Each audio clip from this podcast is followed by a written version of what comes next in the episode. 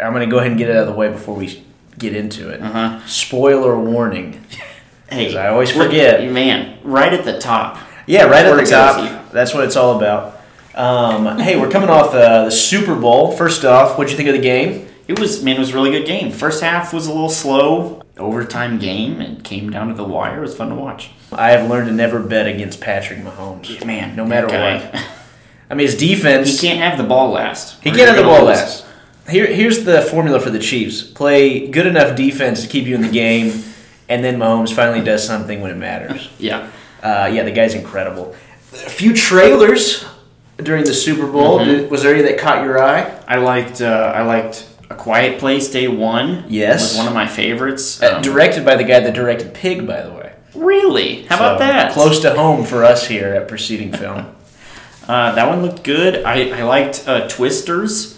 Dude, Didn't Twisters look good? did you ever see Twister? Oh yeah, love Twister. Oh, Twister's great. Well, you know what? We're going to go ahead and just put that on the list a Twister's Twister Twisters, Film Twister, episode. for sure. We'll see when it comes out. Dude, Twister has Bill Paxton in it. Bill Paxton is prime, nothing like him, man. Bill Paxton's amazing.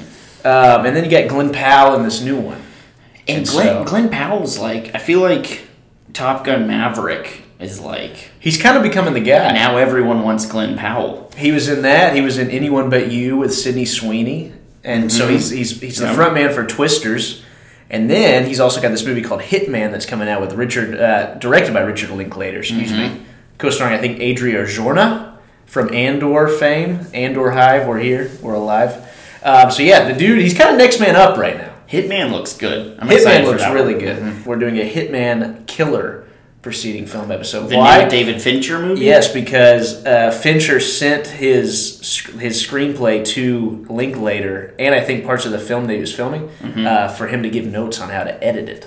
Uh, but we're going to talk about a couple of westerns today. And, and let me tell you this, Drew. When you said for this week, let's watch Wind River and Hell or High Water, there are a few things in life that I want to do more than talk about these two movies. Oh my goodness, dude. Such good. And not what you, and we'll talk about this more, I'm sure, but not what you think of when you hear, oh, we watched a couple westerns. Yeah. They're, uh, they're modern westerns. So. They're, they're modern westerns, also called I think neo westerns. I've Yeah, heard. mhm. What's your relationship to western movies? Are you a big western guy? My dad is, I'm not. Um, Never got into them. No, but I kind of want to, you know? Like, I want to watch some of the Eastwood classics. What's the The Man Without a Name trilogy? Yeah, right? the man with yeah, man with no The name. Man with No Name, something like that. I mean, the good, the bad, and the ugly is one of the best movies I've ever seen. Right. And, um, but I know he's done, like, like Unforgiven's, like, 30 years later, but I've heard really good things. We've got Unforgiven in the docket. Don't you worry. Actually, you know we'll talk about it later. But We yeah, have a list coming out at the end of this episode. but I'm not really a Western guy. Um, really, Not up to this point, but pound for pound, I think it might be my favorite genre. I'm a big western guy. that's a, a him growing up. claim. Love him now. Uh, my You just dad. Christopher Nolan Western. Although I'd say Oppenheimer had some westernish Sure. feels to it. Interstellar, kind of Interstellar a little bit. The cornfield. Well, it's funny that you say that. I I feel like there is, you know, the, the last or the, the frontier is a big part of the West, Mm-hmm. and then you have the final frontier in sci-fi movies. So I mean, the sci-fi movie is almost like the new western in a lot of ways. Right, like the the unexplored land. Exactly. Uh, my dad and everybody that's his age are huge Tombstone fans, so of course I watched Tombstone forty five thousand times Right. growing up. Early on in the '60s, that was like the Marvel movies of today. For sure. and yeah. you had kind of two different kind of westerns. You had the American Western, which is more of a, a, a romanticized glorification of the West. But then you also had sort of the spaghetti westerns, right? Which Sergio Leone was a big part of uh, making, like popularizing the spaghetti western. Clint Eastwood was his guy in that Man with No Name trilogy you're talking about. He also had Once Upon a Time in the West, and those were a little bit darker, a little grittier. Your heroes were not as uh, cut and dry good guys. You know, they were they were anti-heroes, I guess. yeah. And so, since then, as the culture has shifted, westerns have become a lot less popular than they were then. And your modern western that we're going to talk about today, you know, it's honestly a little bit more like the spaghetti westerns than it is the the classic American western. You know, you, Yeah. it's a lot of this idea of gray area mm-hmm. mo- morally in the, in the good versus the bad. It's not a glorification of the West. It's almost, and especially these westerns that are set in modern day, it's this idea of the West has already been conquered for years and it's actually dying. Right. And these are kind of the remnants of the West now. Um, but it- it's it's fascinating. It's a fascinating genre to me because it's I mean it's, it's kind of integral to American stories. Yeah, it is. And sure. uh, but we're going to talk about Taylor Sheridan. And let, let me just say this: until about two hours ago, I was under the impression that he directed both of these movies. So the first one that we're going to talk about is Wind River, one of your favorites, yep. and Hell or High Water, which uh, uh, both these movies are incredible. David Mackenzie directed that one. Uh, Taylor Sheridan wrote Hell or High Water and also wrote and directed Wind River. He also, and let me tell you this, I watched about, in preparation for this, watched about 45 minutes of Sicario as well. Uh, he wrote, Taylor Sheridan wrote Sicario, which is Denis Villeneuve's Ugh. 2000, let me make sure I get this right. 14, 2014 maybe. 15? It's probably 15. It's 2015. You nailed it on the head. Oh, so this is interesting. In 2015, came out with Sicario, written by Taylor Sheridan. Hell or High Water, 2016. Wind and River, then 2017. Wind River, 2017. And then Yellowstone kind of started coming out here. So Yeah. Taylor Sheridan getting busy around this time. But he, Must you have just had a writer's, like, whatever the opposite of a block is. Inspiration. writer's block, writer's sphere. He was in the zone, dude. Um, but yeah, he, he really kind of became a household name around this time. And now you, I mean, Yellowstone's I think the most popular show in America huge, right now. Do you yeah. watch that at all? I really don't. And I remember when it came out, I was like, Taylor Sheridan. I mean, I gotta see it. And I probably just didn't give it enough. I think I watched the first episode and was like, nah, I don't know. I'm also, and this is probably controversial, I'm not a big Kevin Costner guy. That's okay. He's not the best actor. He's good in some stuff, but I don't know. He's no uh, Jeremy Renner or Ben Foster or uh, Josh Brolin. He's none of those guys. or uh, Kate, what's her name? Why am I? I almost said Kate Winslet. What is uh, In which one? Emily Blunt? Emily Blunt. She looks like a Kate, doesn't she? well, her I think her name is Kate Kate in in Sicario. That's why I was like, wait a second. Her name is Sicario. I'll say this: Sicario is my favorite of the three. Oh, dude. You know what? It's this might even just turn into a. We'll just throw some Sicario in here. Oh, dude, when they're driving through Juarez and that music is just like. It's it's nuts. It's so good. Sheridan's like plot and writing with Denis Villeneuve's eye for directing. It's like- it's a great combination. It's like when Aaron Sorkin wrote Social Network and David Fincher directed it. It's like that's what a powerhouse. what a powerhouse duo. Let's uh let's not talk about Sicario that much. Although I have a few Maybe questions about Sicario connected to some of these characters in these other movies. Okay. Mm-hmm. I'll ask you about later. Let's talk about Wind River. Okay. It is like the newer film, apart. and I'm going to be honest with you. Frankly, I thought Wind River.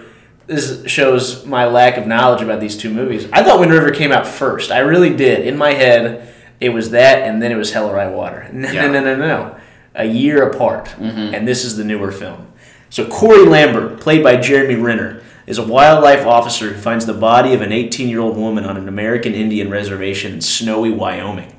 When the autopsy reveals that she was raped, FBI agent Jane Banner arrives to investigate. Jane Banner is played by Elizabeth Olsen. Mm-hmm. Have a little bit of a Avengers Yep. reunion here. Mm-hmm. Teaming up with Lambert as a guide, the duo soon find that their lives are in danger while trying to solve the mystery of the teen's death. Drew, as always, what's your relationship to this movie? So I saw Wind River probably I want to say I probably saw it later in 2017 after it came out. I saw it at home. I didn't see it in theaters, but was floored. Absolutely floored by it. And it was one of those movies that I immediately as soon as it was over, I was like I want I want the Blu-ray of this because I want to be able to watch this whenever I can. Right. I love this movie, and I've seen it probably close to a dozen times now.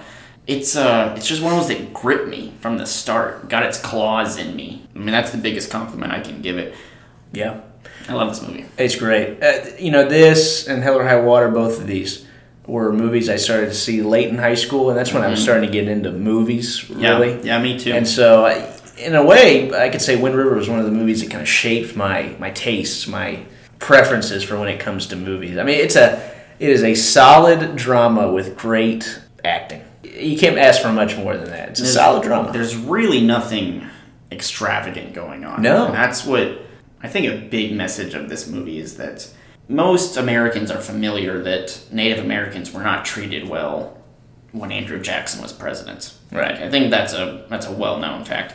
But I think a lot of people, myself included, did not realize how poorly they continue to be treated. It was very insightful for me to see what's going on. Because even though it's not based on a true story, it definitely is based in realism in what is actually going on. Right. Yeah, Wind River. It's that's the name of the Indian reservation that the murder takes place on. Yeah. and it's it's based on a real place. right. It's a story about you know these people that live there, and they're like you're saying. I mean, they're kind of discarded by the rest of the country. You mm-hmm. know, the, I mean, Yeah. the FBI agent that shows up, they literally just called her from Vegas, and she was the closest person ever. I mean, she had no snow gear; it was snowing when she showed up, that kind of thing. She had no idea what she was doing. So, like, obviously, the FBI doesn't care about these sort of things. And actually, at the end of the movie, there's a quick little um, text on the screen that says there are no um, FBI statistics for missing Native American women, which I found fascinating. It's crazy. Like, Why how is that even not- real? I, I don't know. This came out. It's crazy. I think this came out seven years ago now. Uh-huh. So may, things might have changed. Maybe. Um, but at the time in 2017, uh, it's pretty crazy to think about. Yeah, and I'm not a big proponent of get your history and or political news from movies, but like you're saying, like, I- I'm the same way. Like I didn't really ever think about how the Native Americans were being treated in present day. Really, kind of until I saw this movie. Yeah, I was the same. And I lived in Oklahoma. Yeah, you know Taylor Sheridan. He he really seems to put a lot of emphasis on people that are still living in the West, and I, I put the West in like air quotes, not Right. like the West geographically, but Hell hell or culturally. high waters like Texas, Right, right, right. Sicarios, Mexico, But they, I mean, border. uh, you know, it's about people that are discarded from the big cities. Right. Let's talk about some of these characters. Uh, Jeremy Renner plays Corey. What do you think about What do you think about him in this movie? Jeremy Well, Renner, he's Big my Hawkeye MVP. guy. He's your MVP. We'll go ahead and give it to you. Um, yeah, I mean he's so good, and I think I, I've I've watched a lot of interviews that Jeremy Renner has done on this movie just because his his performance really like got to me, and I was like, I want to know what he thought about his character, and he's even said he's like Corey Lambert is probably the closest character to myself that I've ever played. Really? like uh, because Jeremy Renner like has like a house in Tahoe.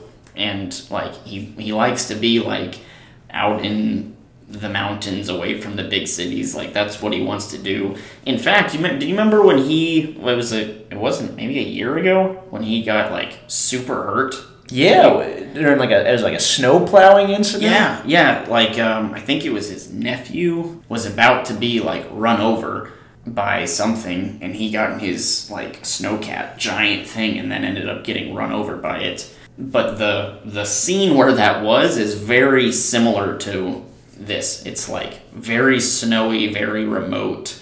So I think I think he was very comfortable from that perspective of like he understood what it means to live in that kind of area of the country. Right. Kind of the desolate area or the just more remote regions of the mountain time zone. Yeah, exactly. He's your modern day gunslinger. What is he? He's a tracker for the Game and Fish Commission of Mm-hmm. Nevada or Wyoming, excuse me. By the way, I got to get a job with the Game and Fish Commission. How cool. I just want to go hunt coyotes and lions all day. How awesome would that be? and he's so his character's so good at it. Oh, like yeah. that's it's so cool at He's- the beginning to see. He's the perfect tracker. Yeah, he's amazing. And I mean, obviously comes in handy here in the, the snowy Mm-hmm. Wind River Reservation. But his motivations are clear, right? Like, I think Sheridan does a great job of, of showing why he signs up, because he's the one that finds the body of Natalie, Mm-hmm. which is the mystery that everybody's trying to solve who killed Natalie. He does a really good job of showing, like, why he then wants to help Elizabeth Olsen so much. Uh, because his daughter was also murdered, friends with Natalie, Mm-hmm. and so like from the get go, I mean, you, you know exactly what his motivations are, and uh, kind of where his heart's at. Yeah. And you know, I was kind of reading and looking at some videos, kind of uh, the analysis of this uh, this Frontier trilogy that Sheridan has created. You know, he's, he's your gunslinger, but he, you know how in a lot of these Western movies, the gunslinger goes through this process in the movie to get to their redemption arc, and in the end, you know, they, they're good guys. Uh, Corey has already been through that. And you've got to contrast that with, and again, we weren't going to talk about Sicario, but we are going to talk about Sicario. Alejandro, played by Benicio Del Toro, great character, by the way. Fantastic. Oh, Sicario. You know, his family was also taken from him. And what does he choose? Revenge. And the opposite, Corey, whatever you want to call him, probably call him Corey. yeah. he doesn't choose revenge. Like, he, he has passed that, and he's at a place now where he's trying to help others cope with this idea of suffering. I just, I, I really like the character. It's probably my favorite Jeremy Renner performance. It's mine too. He's and I think it's because it's so it's so in the details, right? Yeah. Like it's it's very subtle. He doesn't talk much, but man, you can tell how much this guy's hurting. Yeah. And eh, like I can only imagine how hard it is to play that as an actor, where you're like you really don't have that many lines, but you need the audience to know how deeply affected you are by a situation. Right. And I feel like he does a good job. And I think um, the music's really good too. It's very sad. Like I love this movie, but man, it's it's a sad movie. Yeah, it's, it's, if you're trying to cheer up, don't put on Wind River. there's there's nothing too redeeming about the movie. Um, but that's part of the reason why I like it. You know, like it is, and I feel like Taylor Sheridan does this in his writing. He's like he's not here to Hollywoodize a story. Like No. he, he wants to tell it as truthfully as he can, and then respect or hope that the audience respects that. I appreciated that so much when I saw this when I was 17. I was like, man, that that felt like a like a documentary. Yeah, it felt real. something that just happened. Yeah. Right. It's like a. I mean, in the end, the guys that killed Natalie are well, they're in, they end up being killed. They're not even captured. And we'll talk about. I think that's one of your scenes. Mm-hmm. But yeah, it, like you're saying, it, it felt real. It, it's like a, it's a it's melancholy. It's it, it's not a good ending, but it's not a bad ending necessarily either. Right. Just it's just life. It's yeah, it, Yeah. it's life dealing with that that suffering. Because I mean, Natalie's parents they don't feel good about how this ends. Right. Corey even talks to her dad at the end and is like, I mean, you're gonna suffer. You're gonna. It's just something now that's gonna be a part of you. That kind of thing. Yeah. But he's able to relate to him in that and help him through. Natalie's father, played by Gil Birmingham, by Who the way. Is in both of these He's movies. in both these movies. One of Sheridan's guys. He's Yeah. also in Yellowstone. Of course he is. Oh yeah. I, I, lo- we were talking about this last week, but I love it when a director like has his guys. Mhm. It's so cool. And not only is it Gil Birmingham, but also like four or five different dudes in Wind River are in Yellowstone as well. Sheridan's just Like, bringing his like, all right, you guys are were great. I'm gonna Yeah. make sure you have a job in my next thing. Exactly. Uh, What do you think about uh, Elizabeth Olsen? About her character in here? I like her every. I like her more every time I watch the movie. The first time I watched it, I was like, yeah, she's all right. Mm-hmm. Yeah. But like, the more I watch it, the more that I'm. Because here's the thing: when you first watch it, you're not really supposed to like her character. She's kind of an intruder. You Right. could almost say like she's an outsider. She doesn't know what's going on. She doesn't understand what's going on. I mean, she doesn't even come with any sort of winter gear, so she has to borrow it unprepared And- from that family. Um, Gil's or not gills Corey's in-laws, yeah. and they're like, they're weary of her. They they don't want her to wear the ski clothes of their granddaughter, you Right. know? But they, I mean, they have to give it to her. Yeah, and and at the beginning, I was like, I don't know, she, I didn't think she had a good attitude and whatever. And then and and as I've watched this movie more and more, I I like the character more, and then I even more so appreciate Olsen's performance. I think Yeah. she does a really really good job It- because you know since it's on this Indian reservation, state and local police have no jurisdiction. Right. Like the Wyoming police cannot get involved because it's federal land. So when this police department, which I think they say they have six people at one point, That have to cover land the the size of size Rhode of Rhode Island. and so when they need help with this, they have to go to the feds. But as you said, the FBI has they, they don't care. I think that that's one of the big messages about the movie is that The government does not care about these people. when this land was given over, the government promised the Native Americans, "Hey, we're gonna we're gonna help you out. Here's the land. If you need anything, Yeah. come to us."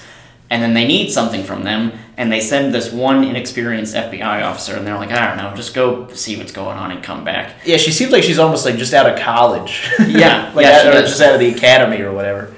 Uh, a quick shout out to uh, Graham Greene, who plays the, the sheriff in this movie. Love this. Fantastic. Man, he's so good. Uh, but Elizabeth Ol- Olsen, like Jane, her character, is kind of the stand-in for the audience, right? Yeah. Like we are coming in to this land, not knowing anything of what's going on.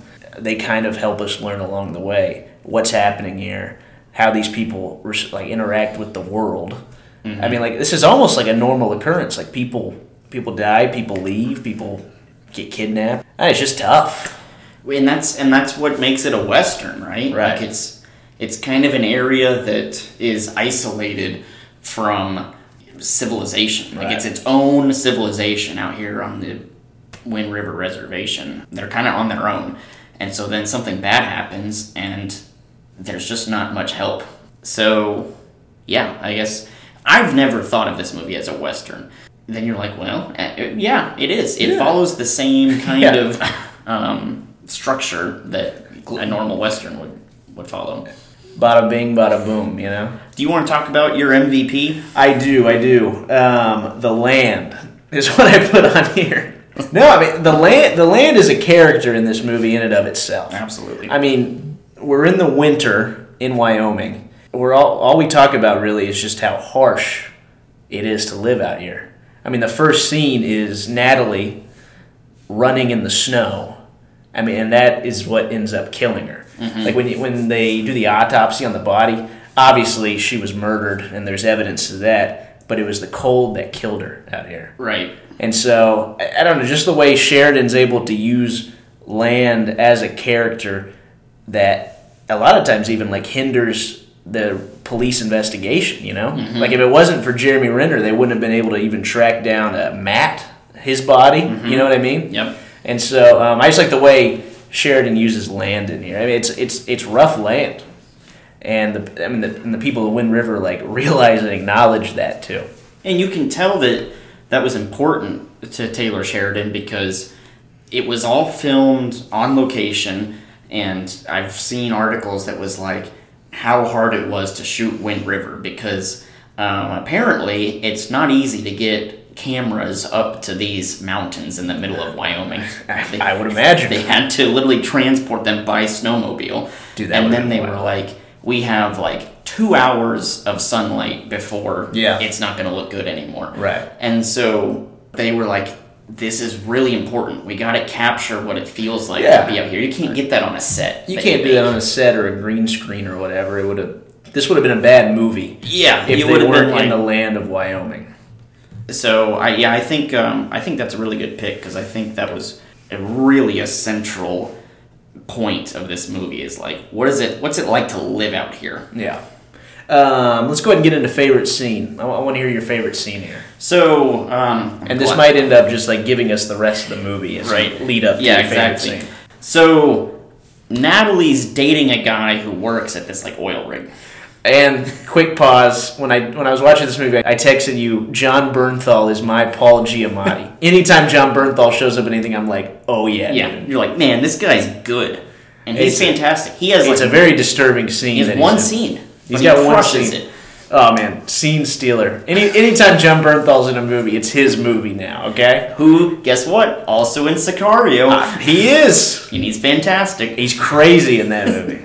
but yeah, we're part of the Bernthal Hive. Listen to Real Ones, great podcast. He just brings is it on his podcast yeah, he just brings on Real Ones. fantastic So anyway, Yeah, so she's dating Matt, Jon Yes. Bernthal, and he's working out at this oil rig. Like, yeah, doing security in the off season. Mm-hmm. and um, so she goes to visit him, and then like a, a lot of the other oil rig guys show up and they're drunk, and one in particular is like kind of getting in their space. And at the beginning, you're like, I don't know, they're being really annoying. You're like, just get out of their room. But like, no, I didn't think there was any real threat. I was Right. like, "Eh, a bunch of drunk guys, just get out of the room. And then it turns quickly. Yeah. Like all of a sudden, people are fighting, and and you're like, oh, this is kind of getting bad. And then it gets really bad. Yeah, it's a it's a very disturbing scene. Uh, Rewatching Yes. it, it's been it's been a while since I've seen the movie. Say trigger warning here. Eh, for sure. Yeah, Um, it, it's tough to watch. It's tough to watch, but uh, you know, Natalie's assaulted and then um, like she escapes. Matt gets killed, Mm-hmm. but it's obviously it's necessary for the story for the movie. It is. It's the murder part of the murder mystery. Yeah. Matt's trying to defend Natalie as he's trying to fight back. They end up killing him because they team up on him and, and beat him to death. And she escapes, and then she's running. And that's the beginning of the movie where you see her running. She's barefoot. She doesn't have her clothes on, or like her proper snow clothes on. And six miles away from the oil rig, she eventually she succumbs to the cold. By the end of the movie, they they confront the guys at the oil rig. Uh, they meaning the cops. Let me just tell you, these security workers of the oil rig uh, could peg from the minute I saw them that they were the bad guys. I know that Terrible guy, job. That first guy, where he's like, I don't know, he says something, uh, but even just the way he said it, you're like, no. yeah, it's those guys were terrible at covering it up from the get. They were awful. But the main guy of the group, they're all bad, but one of them was kind of the catalyst for everything that happened. That's Pete. Pete. Pete sucks. Uh, the actor's name is like, it's really generic. It's like James Jordan or something like that. Can you find it for me? I gotcha. It's it, bingo. Is it James Jordan? Hey, also in Yellowstone. I gotta say, props to him because there are a few movie characters that I hate as much as Pete. Dude, Pete is, and I, I don't know exactly how to put this, but like that dude is just low. You know what I mean? He's just one of the worst human beings Yeah, you he- can encounter. I think pathetic is the best word for Pete. Yeah, he's awful. And so there's kind of a shootout scene, which I believe is your favorite scene, so I'll let you detail it. Yeah, yeah, yeah. Um, but he escapes, or so you think. But of course, uh, Corey's like the best tracker in the world, and he's like, "Yeah, I got you." He Dude comes out of nowhere like Batman in the snow. just Knocks him out. with the butt of his gun. It's amazing. And then he brings him up to a mountain, and what great writing! I love it so much. Where um, he's taking his boots off, and he like gets Pete to admit what he did, and he's like, "If you're honest with me, I'll give you a chance." And so he he admits it, and then he's like, "All right, well, I'm a man of my word. I'll give you a chance." Natalie made it six miles barefoot in the cold. And Yeah. I'm taking you six miles away from the nearest highway. So if you can make it as far as she did, you're a free man. And Pete makes it like 600 feet. Yeah. and, and peels over. Barely anything. He dies, gets succumbed to the cold. And then in, when Jeremy Renner's talking about that um, to Jane, I love how sometimes I'll use the actor's name and also the character's name. Corey, when he's talking to Jane. Hard to flip on. It's just Jeremy Renner in the snow, is what it is. Um, you know, he talks about like how much of a like a warrior she was compared to him, and I think that's another thing Sheridan was highlighting. Like these people live in such hardship that they get hardened to, like not just the elements, but just life in general. Yeah. And uh, but yeah, I, I like that scene. Good scene. Oh, it's it's so justifying. Where the the whole premise of the movie is how wronged Natalie was. Yeah. like she didn't deserve that at all. Right. and and she she had her life taken away from her by these horrible people. Um, so at the end, when you get like the main guy who did it to her, and be like, "All right, let's uh, let's put you in the same scenario, see how you fare." And I think he says it at the end to uh, Gil Birmingham. He's like, "How'd he go out?" And he goes, "With a whimper." You're like, "Nice." That's good, man. And then, yeah, Pete, um, when he sees his feet have gotten uh, frostbite, he's like, "Where's my boots? Oh my gosh!" Dude starts just freaking out. Yeah, and then he's just like- a pathetic little guy. And he's asking him like, "Why'd you do it?" And he has this rant where he's like, "There's nothing to do here. It's just cold and just snow." Ain't no women, just snow. That's a guy who what spent I guess a couple of months in this hardship and then couldn't take it Right, anymore. just couldn't take it. Yeah, and uh, these people live their whole lives there. Yeah, that's that's a very good scene. It's such a good. I mean, it's so hard to write a climax that is that liberating. Yeah. like like I, I think so many movies do a really good job of building something up, but it is so hard to stick the landing. And I think right. those are the movies that really stick with me, are the ones that that get you to that point and then they deliver. And They stick like that is and it's why I was watching this movie. So Right. props to You're Wind exactly River. Props to Wind River, man. All right, my favorite scene. Mm-hmm. It's I guess it's kind of a two-parter, right? Because so the investigation leads them to the security uh, area at the mining site, right? And who are they with at this point? Jane is with. Uh, she's with. Is it the Nevada or the Wyoming police at this point? well, it's the it's the Indian police. Yeah, but there's like two white guys with them. Well, I, I think they're meant to be part of the. One of them's in Yellowstone. He's one of the ranchers. Is he? Yeah. I, regardless, the investigation leads them to uh, this mining site where the security guys are posted up. Right. And they are like, hey, we need to see Matt's trailer. Uh, we need to see what's going on here. And again, immediately these guys are like, "Oh well, uh, I don't know. Everything seems to be fine. He, you know, he left a couple of days ago. Blah blah blah blah blah. Terrible at their job. There's one point where she mentions the murder of Natalie, but doesn't use her name. And then the head security guy's like, "Oh well, that Natalie girl." And she's like, "Wait a second, I didn't say her name." And as like she starts to think that something is wrong, the guy, the security guys start flanking Yeah, Jane and the other the other him. officers. And I, I don't know exactly why I think it's such a like harrowing scene to me, but the way the dude is like, Wait, "Why are you flanking me right now, dude?"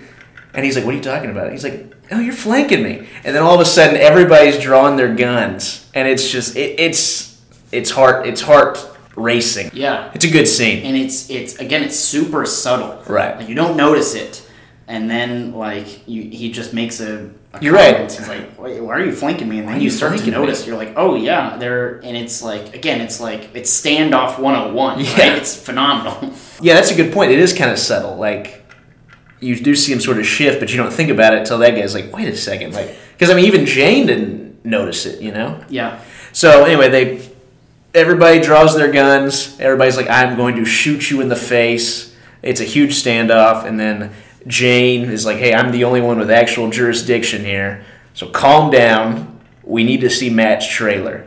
And so they all go to Matt's trailer, and the head security guy is like, "This was hilarious to me," because he was like, "Hey." You got two sec- uh, two officers right in front of the door here. And so there's a quit. There's that flashback to Jon Bernthal, and at this point, I thought Jon Bernthal was the bad guy. I really did because they like show him walking to the door, and when he opens it, it's Natalie. So you know that's the flashback. But then they cut back, and all of a sudden, bullets start coming out of the door. Uh, Jane gets shot. Uh, my beloved officer, I gotta get his name yeah real quick I don't know it's Graham Greene but my beloved character's name? my beloved officer Shoyo gets killed. Everybody pretty much gets killed except for for Jane here and Pete. Because why Jeremy Renner with his sniper in the snow is taking everybody out. It's a really good shootout, I think. It's it's scary. It's real up close and personal, that kind of stuff. It's just it, it's good action filmmaking for a movie that's really not all about action. Yeah, it's really the only. I I guess there's there's one other scene earlier in the movie that where they're uh, they're going to find uh, Natalie's brother that kind of ends up being a shootout. But those are really the two only two action Yeah. scenes in the whole movie, um, which for most murder mysteries isn't the case. Exactly. Um, but they're done so well. If they weren't good, you'd be like, that was a waste. But Yeah. they're both done so well um, that that's all you need. right. Uh, any criticisms for you, Drew? Uh, the only criticism I have is the first 15 minutes are a little slow. That's Um, fair. I get they're trying to kind of build up, um, you know, Jeremy Renner, or Corey. He, he has a he has a he has a son that's still alive, and he has an ex-wife. Um, so there's some kind of some tension there Right. um, they're exploring, but it just it takes a little bit to get going. Right. So if you're watching this movie and you're checking your watch and you're 15 minutes in and you're like, uh, pff, there's nothing going on. Keep going. Just stick it out just a little bit longer because pretty much as soon as he finds Natalie's body, from there to the end, it is Yeah, pound for for pound one of the best movies I've ever seen. It's beautiful. Here's my thing. Big Taylor Sheridan guy. Love Yellowstone. His dialogue is not the most natural, if that makes sense. There's a few th- scenes in particular I'm like, that's not really how humans talk. Like, Can you think of any? yeah, so when uh, Corey is talking to his wife early on, and she's like, "Oh well, I'm getting this job up in Jackson, Jackson Hole, which is like a very expensive place. And he's like, "Well, be careful when you're driving through. Uh, I can't remember the town." And she goes, "Well." I'm never going through that town again. You can drive me with a shovel down. Whatever you know, whatever she says. My point is, is That's that a little dramatic. my point is a little heavy-handed. yep. And all I'm saying is, is that Taylor Sheridan doesn't always have the best dialogue, and this is coming from a Yellowstone diehard over here. Okay, He's a really good. I think he's really good at constructing stories and you know drawing up scenarios that make you feel like Yeah. you're there. Um, but yeah, But sometimes he- maybe he needs someone to write the dialogue. He need, sometimes he just needs, I think, a little help with like direction of what people are trying to say, that Yeah. kind of thing. Which is why transition, Hell or High Water, directed by David Mackenzie, I think is such a fantastic film. Have you seen any other David Mackenzie movies? No, I have not. I haven't either. He has another movie with Chris Pine, which came out on Netflix a few years ago, and it is called The Outlaw King. Have you ever seen that? I haven't seen that. Have you seen Perfect Sense? Nope. Have you seen Starred Up? I've heard of Starred Up. I've heard it's really good. You've heard of Starred Up? Yeah, it's I've like heard of this um. It's I, got on. I think I can tell you the premise actually. It's like a son who's like in prison and his dad's in prison or something. And like if you're on like good behavior, you get starred up to like a better prison. I, I might have butchered that. Ding, ding, ding. You're exactly right. It's got Ben Mendelsohn in here. Ben Mendelsohn. Dude, that's Well, another- we should watch it. That's another one of those. You know what? Put it on the list. That and Shot Caller, which has Jon Bernthal in it. Oh my goodness, a Ben Mendelsohn Jon Bernthal episode. Th- Somehow get Paul Giamatti in there. Yeah, yeah, of course. We'll throw Big Fat Liar in there. Oh yes, David Mackenzie. oh, Hell or High Water. can I can I do one more Wind River Uh, yes, please. Okay. Oscar snub to the nth degree. He's Yeah, it wasn't talked about at all. I'm, I'm curious what goes into what gets nominated Oscars and what doesn't. So I think this is what happened. Wind River was like one of the last movies that Harvey Weinstein produced. Okay, But I think by the time it came out, it was all of his stuff had come out, and I think the Academy was just like, "We're not gonna We're not nominate a nominating. Weinstein movie." Which, listen, Weinstein, horrible person, did a lot of horrible things, but don't punish the the actual people who were involved in the movie. Like Weinstein didn't do anything with the movie; he just his company provided the money for it. Sheridan and Renner and Olsen, like I feel like all of those should have gotten at least nominations. I think they should have won. Yeah. But they got no recognition. I remember, like, again, 2015 was probably the first year I really got into Oscars. So this is like 2018. And I there were no Wind River nominations. And I was like, this is egregious. And you're like, How in the world? boycotting the Oscars. But I'm pretty sure that's what happened. That I'm actually that sure makes sense. a Weinstein. You know, eh, not always, but I think a lot of times it is sort of like a, a political award show in that, right. not like a, you know, presidential election. Eh, and that's not what I mean by political, but I do mean like a lot of their decisions are not necessarily merit based. Right. You know what I mean? But you know it did get four Academy Award nominations? Hell or High Water, dude. Best Picture. Best Supporting Actor from Jeff Bridges, Best Original Screenplay, and Best Film Editing. And let me let me tell you this. I think there might have even been a snub for Ben Foster for Best Supporting Actor as well. Mm-hmm. We'll talk about him later. Big fan of him in that movie. What is what is Hell or High Water about, you ask? Well, Toby, played by Chris Pine, is a divorced father who's trying to make a better life for his son. His brother Tanner is an ex convict with a short temper and a loose trigger finger. Together, they plan a series of heists against the bank that's about to foreclose on their family ranch. Standing in their way is Marcus, a Texas Ranger who's only weeks away from retirement. As the siblings plot their final robbery, they must also prepare for a showdown with a crafty lawman who's not ready to ride off into the sunset. Drew, what is your relationship to this movie? So my dad loves Hell or High Water. As he should. He loves it. Oh man, what a film! Now I've seen it twice, both times with him, and uh, I've enjoyed it both times. Um, but just anytime I hear this movie, I think of I'm like, ah, Dad likes that one. That's my relationship to it. Um, I, I think this movie's incredible. I really do. I was blown away the first time I saw it. I think I saw it because it was nominated for an Oscar. I was like, man, people really like digging this movie, mm-hmm. and I can see why. I mean, it's it's a modern western in every sense of the word, and I think one of the best films to come out in the last hmm, since 2010. I would say, in my humble opinion, Drew. It sounds like that your relationship to Hell or High Water is similar that mine is to Wind River, I think so, which is kind of cool. but I think both these movies are great. I do too. I do Yeah. too, for sure. No, it's yeah, it's incredible. Obviously, these guys are robbing banks, but a big theme of the movie is people getting left in the past with the new wave, the new thing, right? So you see a lot of shots of like old uh, towns that are just in in ruin. You have the Jeff Bridges character who is about to be forced into retirement because he's old. Shout out Jeff Bridges, by the way, plays a great old sheriff. This and True Grit Yeah. is fantastic for the Jeff Bridges sheriff canon. I mean, even the the main guys, Toby and Tanner. It's always hard to remember people's names when you're talking about them. On, and we just you know, have a really bad time of also going back to the actors' names. Yeah. I think the Yeah, Chris Pine and Ben people Foster. who listen to the podcast are like, "How many characters are in this movie?" Yeah.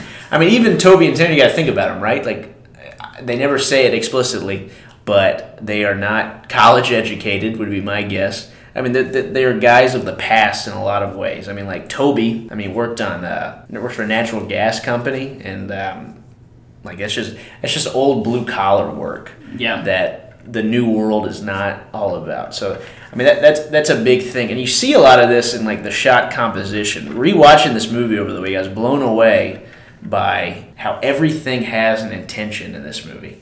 I can think of a few scenes in specifically, but just everything points to what the story is, is being told. And I'm not telling exactly what the scene is yet because it might or might not be my MVP, so we're going to wait a little bit. But the blocking and the, the composition in each shot, I was just blown away by how it added to the story. Everything had a purpose. I thought it was great. Yeah, and again, it's one of those movies shot like on location. Like you can tell you're in West Texas. You're this isn't a, a Hollywood set that is trying to look like West Right. Texas. And I'm wondering if that gives the director more freedom. You're not just confounded to this set that you created, but like you, you've basically got this entire town to work with. I, maybe that gives you more freedom as a director to be like, okay, now we want to get this in the shot. Yeah. and make sure that this goes here and the truck's going to go here. And I don't know. I, it, it would seem to me that that would give you more opportunities to kind of play with the camera and the landscape. I think you're right. And like Wind River, I mean, I think the land is a character in and of itself here. I mean, it's vast. so, it's. It's dry. It's it's uh, it's harsh. I guess is the right word. And I mean, we're living in an area where life is harsh again. Like everybody is in economic turmoil here. Yeah. And um, but yeah, West, West Texas, is a great place. Let me ask you this: I'm a huge fan of like needle drops in movies. It's like you know when a song comes on. This movie has maybe five or six needle drops. Are you are you a fan of needle drops in movies, Drew? Yeah, I think if they're done well, then I love them. But if they're forced, you're like, okay, what are we doing? here? right, you're like, okay, well, that was a little on the nose. I mean, these might be forced, but they're all country songs, so I'm like, oh yeah, this is what it's all about. Yeah, and I think uh, again, I think there's there's nothing over the top about Hell or High Water. It is very grounded. It's very intentional. Um, it's subtle. Yeah. Um, which is just, I guess, that's just how Ter- Taylor Sheridan writes. Like, Yeah. There, there's nothing glamorized about Right. his stories. Again, if you tried to glamorize this story, it wouldn't work because it's not a it's Yeah. not a glamorous world they're in. I think one of the great parts uh, about this movie, and this goes back to the writing of Sheridan, is this idea of, of show, don't tell, you know? Which, if you hear people talk about writing stuff, they're always like, show, don't tell. I remember even in our journalism classes, show, don't tell. And what does that mean? So, like, in this movie specifically, you see them robbing banks, right? You see them having this plan, but they never say, we're doing this so that we can save our mom's ranch, right? No, you see it happen. You see them like launder the money at a casino. You see them then go to a bank to start like get the trust to get the house back, right?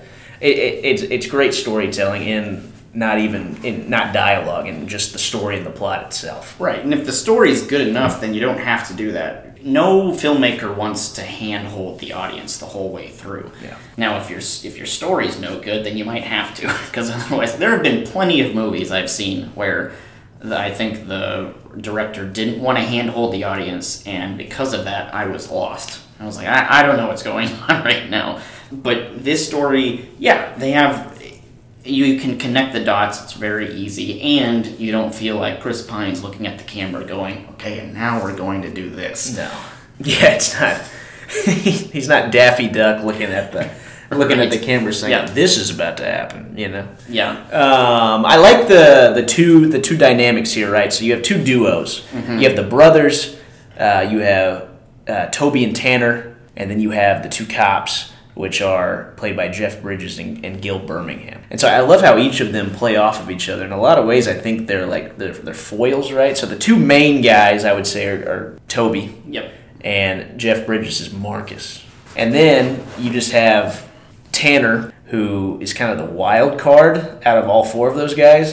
And then you have Alberto, who is, when you think about it, kind of like the cleanest and the most sane guy yeah. out of just, all of them. just steady. Yeah, yeah. I, I just like the dynamic of, of those two guys, of, of those two duos, is what I'm trying to say. Oh man, I do too. Both have great chemistry. Yeah, And I, I'll say it now. My my MVP is Jeff Bridges. I think he is fantastic. Jeff Bridges is one of my favorite actors. Uh, Yeah. never a bad role that he's in.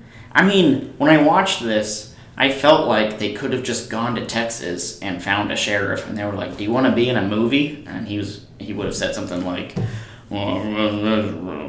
And they would have been like, Well, okay. "Great, sign up." All right, I'll do it. He's got a great, Great mustache. great mustache. I was gonna say just great like country voice. This Yeah, and True does. Grit are kind of the similar voices that Mhm. he uses.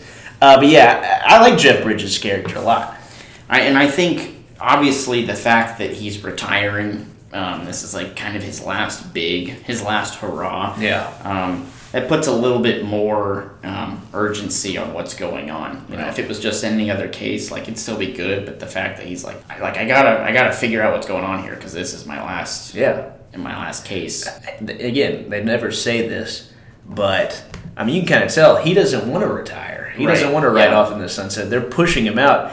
Honestly, I think he kind of wants to die finding these guys. You know, I think he wants to die in a, a blaze of glory, really. Which makes it that much more heartbreaking that it's Alberto who ends up dying. Yeah. hmm It's Alberto that ends up dying. And you- I mean, you see Jeff Bridges looking at Marcus looking at him, and dude's heartbroken. Yeah, and it's like Alberto was the one that wanted to like fish on a boat and hang Right. out with his wife and, And- listen to modern Christian rock. right yeah and you know they're um it, they're such a fun duo because they really like they give each other a hard time and they kind of make fun of each other but like man you can tell they're like they're friends They're like almost brothers. yeah there's nothing worse than seeing your friend get shot right next to you Yeah. And who's he killed by? Tanner. right again like what great writing that like he's not he is not shot by some rando criminal No. it's a it's a guy that you've gone through this journey with the whole time Right. so it's even like it creates some ambivalence between you as a viewer that's like well dang i didn't want alberto to get shot but like i also totally get where tanner's coming from And that that- that is where I'm not conflicted because my MVP is Ben Foster because I think he does a phenomenal job of being nuanced to where he's not a good guy, not a good guy at all. But at the same time, like he loves his brother and he's trying to do good by him and his brother's family. And I think Ben Foster plays that, albeit insanely, plays that phenomenally. And then even at the end, like he knows he's going to die by luring the cops away and shooting at them while Chris Pine drives the other way with all the money. And so, um, yeah, I think he's my MVP. I, I think that's just a fantastic character and a fantastic performance by Ben Foster. A guy that doesn't get a lot of respect, Ben Foster. We need more Ben Foster in here. yeah he's uh, i've seen him in um, leave no trace have you seen that one I have not seen Leave No Trace. it's a really good one um, he's again he's kind of a crazy person in that one He does Um, crazy he pretty does well. crazy well He was also in Lone Survivor. He was one of the the SEALs. Mm. The dude rocks. So what's what's your favorite scene in this movie? What's my favorite scene? There's a scene where they go to a gas station. They're on their way to the Indian casino to launder money. Toby goes in to like buy something, and Tanner is just sitting there in the car.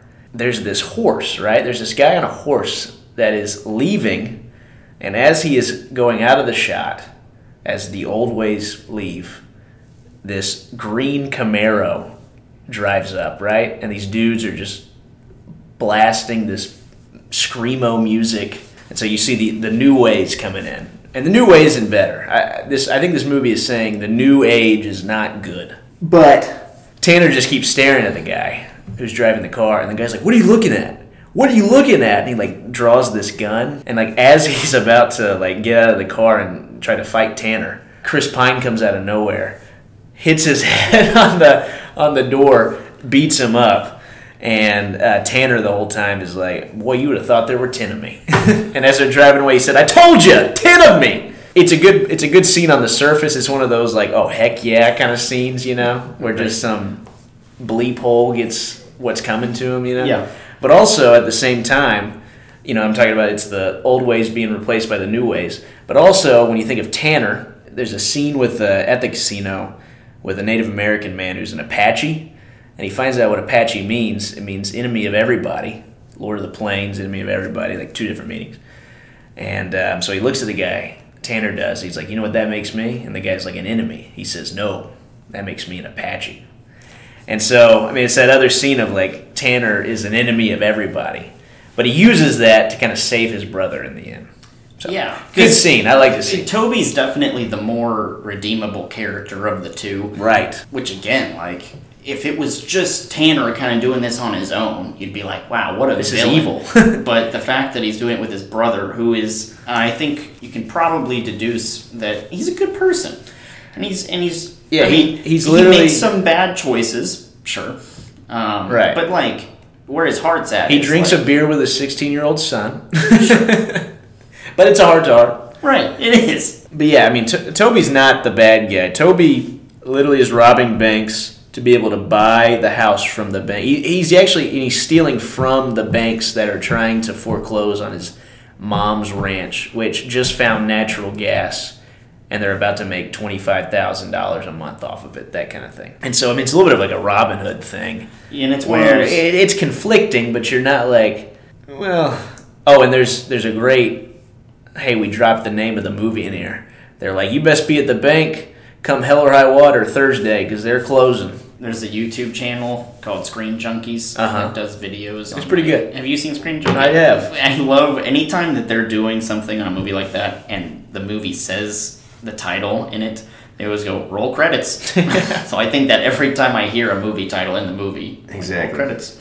What's your favorite scene? I think any of the bank robberies, they're all done really well. Because you think of a bank robbery in a movie, and like, I, I have an image of what that looks like. And this is not really at all what that I think is. the town. What do you think? I think um, SpongeBob. Well, when they have the He's got the sock, sock over his- his head and he's pointed the other way. Yeah, it's like put the money in the bag. He's like, They end up opening up a- identification? They end up opening a deposit, a savings account. Anyway, but when you think of bank robbery, and and part of it is that these are very small banks. Like it's like one of those towns that is only big enough for one bank, and there's probably only like a hundred people who have like a little bit of money in it. Yeah. So it's not like these big extravagant No, no, no, banks where they you drill into the vault in the back and start loading up the gold. It's these very humble it's a little heist. Yeah, and um, and they're quick, and they're kind of like you can tell that um, at least Toby for sure he doesn't want to be there. He's like, scared. we just got to get in and get out because I don't want to do this. They're really well done. I, I I haven't really seen a bank robbery scene like that before, so I was like, that's cool. I like um, how like the first two or three are very small, like you're saying, and then things start to go south. They're trying to hit up this one bank that's also small, but ends up being closed. But they got to get enough money to be able to re- buy the house. So they're like, oh well, we got to try one in I think Midland. Right, which And- in their context is like big town. It's big town. Well, when they walk in, there's what twenty people there Right. trying to And get a like- deposit. oh no. Well, I mean, like it shows a close up on Chris Pine's like face, and the, I mean, you can see it in his eyes. His eyes are wearing a ski mask, but I mean, he's like oh, we are in it over our head as Yeah. we're walking in there. Yeah. Uh, and obviously things go south. Mm-hmm. All of those guys, great little Texas detail. They all have concealed carry. So Right. I Yeah. mean, as they're, as they're running out, there's Yeah. like five guys in their trucks that are like shooting at them. And I really like also the scene where they're at the restaurant, like at the diner, and uh, Chris Pine's like talking to the waitress, and he gives her a big tip, and like, and then Tanner is across the street robbing a place, and I don't know, but I liked that scene between Toby and the waitress. Yeah. um, it was like just kind of a not a heart to heart, but just kind of a genuine interaction. Right. He doesn't want to be robbing these places. He just wants to be doing his thing. And then the cops go and interview her later, and they're like, you know, this guy's a bad guy. And she's like, well, he was very nice to me. Gave me a three hundred dollar tip. And then Jeff Bridges interacts with those old guys. He's like, "You didn't happen to see the two gentlemen sitting over there?" He goes, "Well, well we had enough time to see them rob the bank." But even they were like, "Oh, we kind of like those guys because we've seen that bank robbing from us for twenty five years." You know? I think that's a, a central kind of question of the movie, right? It's like, they're obviously not doing good things by robbing banks, but like, can you make the argument that these banks have been robbing people Right. legally for however many years? Like, don't they deserve to get it turned around on them? It presents some good moral questions. Would you steal bread to feed Right. your family? yeah, exactly. That's exactly what this is. This is why I found it interesting, Drew, as we were talking about this movie. As I put in my notes, you know, we always talk about criticisms. Both of us couldn't really think of a criticism for this hmm. movie. No, and the weird thing is, Heath, I like Wind River better. I know. So what does that say? Well, I was thinking, I was like, all right, so if David Mackenzie was in that chair over there, and he was like, all right, Drew, tell me what I should have done better, I could not, with a straight face, be like, well, David, you should have done that, or you shouldn't have done Yeah. that. Like, it's, it's, it's just really well made. It's a really, it's a well-made movie. it didn't grip me as much as Wind River, but that's not to say that they did something Right. wrong. I just, I think I connected a little bit better with Wind River. I think there's something to that. I mean, the movies that I like the most are the ones that I have an emotional connection with, hmm and those aren't necessarily the best movies ever made, you know, Right. but they connect with me emotionally. But That it sounds sense. like this one did connect with you. This one does connect with me. You could say this. The ending is a little like we just wrapped it up in a bow. We're done. Tanner sacrifices himself. Toby gets away. He's able to buy the ranch. Bada bing, bada boom. We're done. But the standoff between him and Jeff Bridges at the very end, where he's like Between Toby and between Toby and the sheriff. between Toby and the sheriff. I keep doing the actors' names because he knows that Toby is is guilty, but they already closed the case and he's not a suspect anymore. But Marcus knows, and Toby tells him he's got a place in town. He goes, "Well, if you ever want to discuss it, you come by my place." And then they just go their separate ways. We get a Chris Stapleton song and we look at the sunset. That's how you end a movie, Drew. That's how you end a movie. Uh, great movies. Before we talk about which one we, our final verdict on which one we're picking as our favorite of the two, I want you to give me your top five modern westerns. And how I'm defining it is pretty much any western made since 1990. Okay, because I kind of cheated. I well, I thought I cheated, but then I think I was actually within the rules. But two of mine are remakes. That's fine. That's Um, fine. So I had True Grit. uh, Yes. Which is also Jeff Bridges. I love that movie. Well, Hailee Steinfeld's really good in it, I mean, even like Matt Damon is and great. Matt Damon's good in it. And I saw the original True Grit too, the the John Wayne one. I've seen both. Yeah, we'll Um, do an episode. Yeah, that'd be a fun one to do. But that one's really good. And I also did 310 to Yuma. You ever seen 310 to Yuma? Dude, I love 310. Man, that's a good one. Golly. Christian Bale, Russell Crowe. And I've seen the original of that A one. too. James Mangold movie. I'm a big James Mangold guy. Ford versus Ferrari, man. We got to talk about. I think we- we're gonna do it with Ferrari, the new one. Oh, yeah, Yeah, that'll be a fun one. Both those movies are sick. So I've got those two. That's Um, a dad movie week. yeah, it is. I threw Django Unchained in there. Incredible. Fantastic. I'm a big Tarantino guy. Sans the Kill Bills. Maybe I just haven't come around to him yet. Those but- are his weirdest, and he's already a weird guy, so those are a little out there, if that makes sense. But I love Uh, Django. Django's great. Really good movie. I uh, I did No Country for Old Men. That was that one seemed almost too obvious. Like, come on. Uh, You, you can't not put No Country for Old Men in there. So good. Um, The only movie that we both have on our list in the top five, which I thought was cool. yeah. And then uh, the last one, um, I put The Ballad of Buster Scruggs. Have you seen that one? Love the Ballad of Buster. I love seventy percent of the Ballad of Buster Scruggs. Does that make sense? That's fair. Well, and it's also it's really what it, an alternate title that you could give that one is a collection of Western short stories. Not as good of a title. Not as good of a title, but that's really what it is. So you saying you like seventy percent of it makes perfect sense. I also put in parentheses Power of the Dog. I didn't see it. Man, it got a lot of buzz when it came out, so I'm like, maybe if I get around to watching it, that one might actually sneak into the top five. I saw it. Did you see it? I was like, huh, that was weird. Really? I mean, it got a ton of. I mean, I guess we've already denounced the Academy for being the people, like, the people liked best it. The Academy ever. liked it. Um, yeah, I think it got kind of. eh, Just give it a watch. You, Okay. You'll see. Um, all right. what would be your Letterboxd for Power of the Dog? Oh, probably like three stars, three and a half. That's that's a bad Heath score. Oh, I'll tell you this: three and a half is better than four in my book. Does that make sense?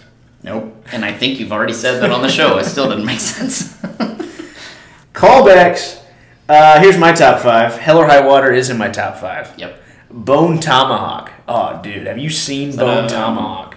Uh, Kurt Russell. Kurt Russell. It's a director, Steve Craig Zahler. Although in the end of his movies, you know when it says directed by, it's always S. Craig Zahler. Very artistic of him. He's got three movies. He's got Bone Tomahawk. He's got Brawl in Cell Block 99, starring Vince, Vince Vaughn. Vaughn. I haven't seen it. I've heard good Insane film. Don Johnson's the warden in that. Nuts. And then Dragged Across Concrete, starring Mel Gibson and Vince Vaughn as dirty cops. I, I'm telling you, we got to get you into some S. Craig Zahler. But Bone Tomahawk is this Western horror movie. Hmm. And it, it is gnarly, dude. But it rips. Okay. I'll put it on the list. And then I have Tombstone. Love Tombstone.